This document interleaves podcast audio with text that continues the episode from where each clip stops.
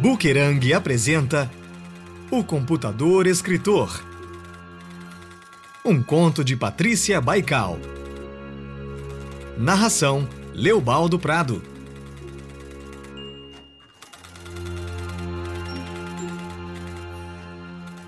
Depois de 12 livros e uma carreira literária desastrosa, Franco decidiu se matar. Não fazia mais sentido continuar vivendo se ninguém se interessava por suas obras, nem por suas ideias sobre como usar a literatura para mudar o destino dos homens. Difícil dizer se ele era um escritor ou um náufrago perdido no mar, bebendo água salgada como se fosse aliviar a sede, mas que de gole em gole sentia seu estado piorar. A cada livro que escrevia e publicava, maior era a sua frustração em não vê-lo nas prateleiras das grandes livrarias, nas colunas jornalísticas, na vida alheia, na sala de espera do seu psiquiatra.